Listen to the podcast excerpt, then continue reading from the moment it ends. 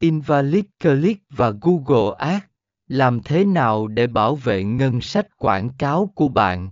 Phần 34 thống kê và đo lường không chỉ giúp bạn hiểu rõ hơn về Invalid Click mà còn giúp bạn thực hiện các biện pháp cần thiết để bảo vệ chiến dịch quảng cáo của bạn khỏi tác động tiêu cực.